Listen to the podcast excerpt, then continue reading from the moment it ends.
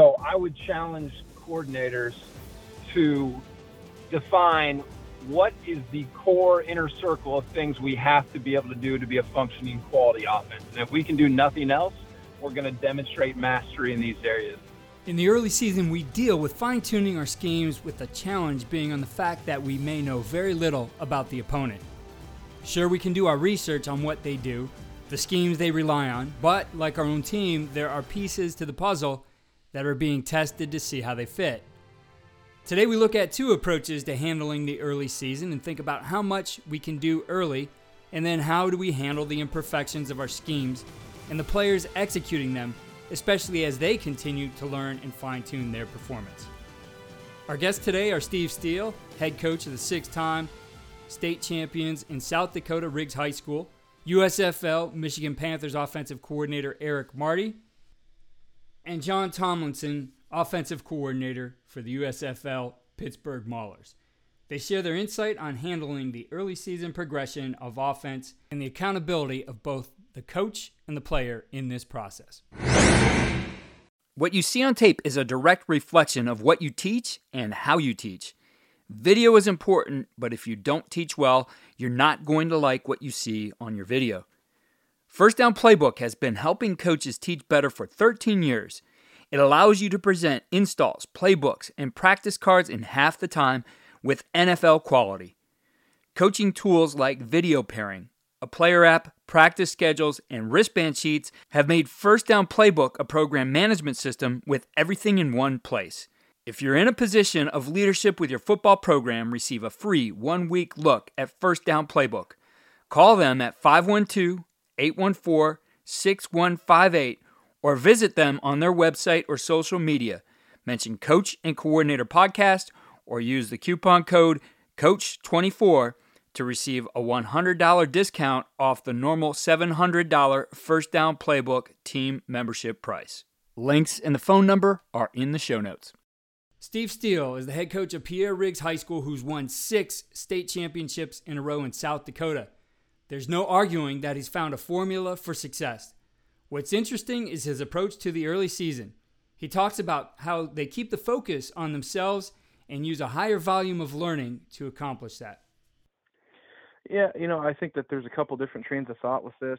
Um, you know, I think a lot of people, know, at least initially, would probably want to try and keep some things simple in terms of scheme and in, in, terms of a lot of things like that and just focus on the basics. And we're kind of the anti that i guess. And you know we'll throw in a ton of stuff right at the beginning of the year and and really allow them to have fun with it, you know, and we we try and give them many things to, you know, not necessarily distract them from their job, but to distract them from that excitement and that pressure. And you know, if they're continuing to have to learn, continuing to have things that are going to hold that attention that aren't pressure aren't these other outside football distractions then you know they they've always found ways to stay more motivated and more focused because there's there's more content for them to learn. And especially at the beginning of the season where you, you may not necessarily know your opponents as well in terms of the scouting portion you know being able to focus on yourself and really put a ton of stuff in and you know do some different things that maybe you didn't do in years past that really motivates the kids. It helps them take ownership in this season versus the previous season for your upperclassmen. Again, it just it kind of fills some of that void that uh, you have later in the season as you get to you know you have four and five and six games of film on opponents where you can really break into them. When you only have zero or one or two or something like that, then uh, you know it's just a little easier, and the kids seem to enjoy it when we focus more on ourselves and, and just trying to have as much fun as we can putting in and, and learning about the identity of this team. As coaches, we know that some of the biggest hurdles to our team's success can come from off the field. Your team needs support to tackle the endless list of expenses uniforms, training equipment, travel, and more. But raising that money can feel like a full time job. Thankfully, there's Vertical Raise.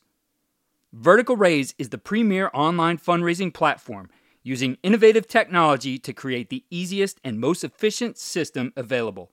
Raise more money in less time with a local fundraising coach who works with your team every step of the way to customize the ideal fundraiser. With options for online donations, digital discount cards, premium product sales, and even spirit shops, Vertical Raise has top of the line solutions for every fundraising style. To find out more, visit verticalraise.com and we'll get you connected with an exclusive offer on your first fundraiser. Next, we talk with Eric Marty, who's been successful at every level and is now the offensive coordinator of the Michigan Panthers in the USFL. He talks about how he thinks about building his offense early on in the season and indicators for when they're able to add more to their progression. When it comes to offense and defense and really special teams install, I like to think in terms of concentric circles. So you throw a, a rock in a pond and you have those circles going outwards.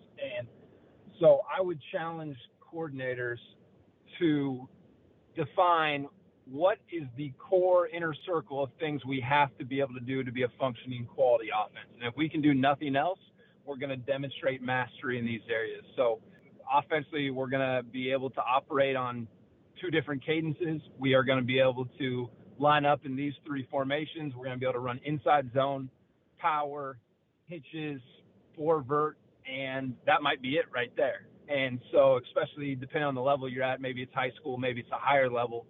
But rather than find yourself in a situation in week one, week two, week three, where you're trying to do a bunch of stuff and you're not doing it very well, what are the absolute core things that, hey, we are going to hang our hat on and we are going to make sure we demonstrate mastery in these areas before we start moving on to the other concepts, the motions, the different run schemes, the other pass concepts, et cetera, et cetera. And so, especially when you're a younger or maybe a, a newer coordinator, especially when you have a team that maybe isn't a great football team. I think really focusing on that that core inner circle of hey, these are the absolutes that we need to go be competitive on Friday, Saturday, Sunday. And once we demonstrate the ability to consistently run inside zone and be assignment sound, be technique sound, and be functional there, great. Now we can expand out to other things. But you start to get in, a, in dangerous territory when you look up week three, week four, and you've got a lot of playbook and, and a lot of offense, defense, or special teams in, yet you can't line up and play your, your base base defense, base coverage very well.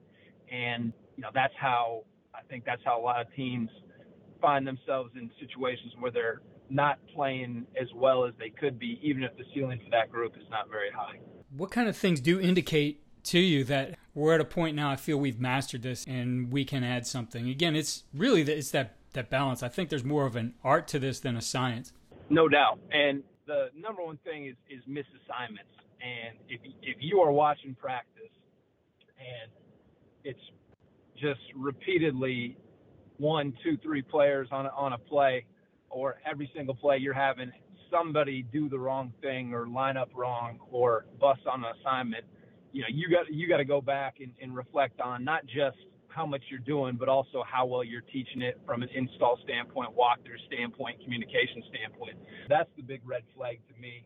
And then also too, from like you said, a more artistic standpoint, when you start looking at, at the, the technique of your team, uh, are you spread so thin schematically that you're not getting a lot of technique taught because there's so many different things you're not getting a chance to rep those core fundamentals that you need. So the assignment piece and also evaluating how technically sound your guys are, I think are going to be good indicators on whether or not your guys are playing well within your scheme or whether or not you got to dial it back a little bit.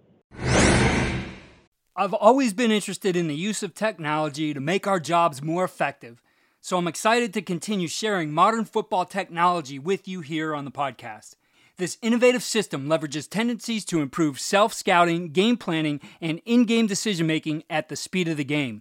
Modern football stands out because it's a battle tested platform used by teams at all levels, like four time national champion Bishop Gorman, the five time California state champion Folsom Bulldogs, six time Texas state champion Lake Travis, Cal football, and the CFL's Grey Cup champions, the Montreal Alouettes. So book a demo today to see why these teams trust modern football technology. Visit www.teammofo.com slash demo and mention Coach and Coordinator Podcast or use the coupon code CC10 to receive 10% off your first year. We finish up with John Tomlinson, offensive coordinator for the Pittsburgh Maulers. Whether you subscribe to the approach of Coach Steele or Coach Marty, Ultimately, it will come down to execution. And as Coach Tomlinson points out, accountability for errors and the ability to quickly correct those mistakes will determine the success of the offense and can certainly serve as the indicator of if you can add more or if you need to pare things back. This is important for me. It has been for quite some time. I learned it from an NFL mentor of mine. Doesn't matter what level of coaching uh, that you're you're coaching at. You're a coach no matter what level it is. Uh, for me, it is a couple of things. Uh, the first one is never avoid accountability. You have to hold these men to a very high standard. And so, how do we do that? We always track mental errors and missed assignments. Mental errors, we call them MEs. We have a spreadsheet, and each position coach is responsible for what those look like. And he has to hold his guys accountable by tabbing those things daily. So, what's a mental error? Pre or post snap penalty that impacts the execution of the play, okay, by that player. Uh, what's a missed assignment? You didn't do your job, and that impacts your place with the team. Uh, so obviously, in the pro league that we coached in, those type of things, those MEs and MAs, when you get a high volume of those, that impacts your position to either even even be on the team. You might not make it, but you know at the high school uh, level, uh, college, the guy is there, and so this is now uh, a correlation to whether he should be starting or not, whether he should even be on the field. And so when when the coach tabulates those things, he sits with his guy, he goes over those things. Let's correct them. So that's how you hold your position room accountable. You keep track of all their execution, and you correct it from tape. So those things stand out to me, and, and that's why I started out by saying, don't avoid accountability. These are the things that you can't avoid. You have to correct them. And we're dealing with young men now, uh, even pro guys. I mean, if you have 40 errors in practice, that's a lot to address. But each coach has to address his room. And obviously, the coordinator holds those things accountable in his meeting, goes over those things, but the coach is already taking care of it. He can just keep that count daily. Hey, guys, this is too much. This is not winning football. Now we're playing against two opponents, the other team and ourselves. And so, what I would do, and I noticed this more in our first year in the USFL, those errors were high. And so it's overwhelming when you got to go through each and every one of them. So what I do is I pick the highest priority. The highest priority, the most important things, they typically fix those 27 through 40. And so I go through the first 10 because their attention spans might not be as, as long. So let me get the things of priority corrected. Then let's roll through that.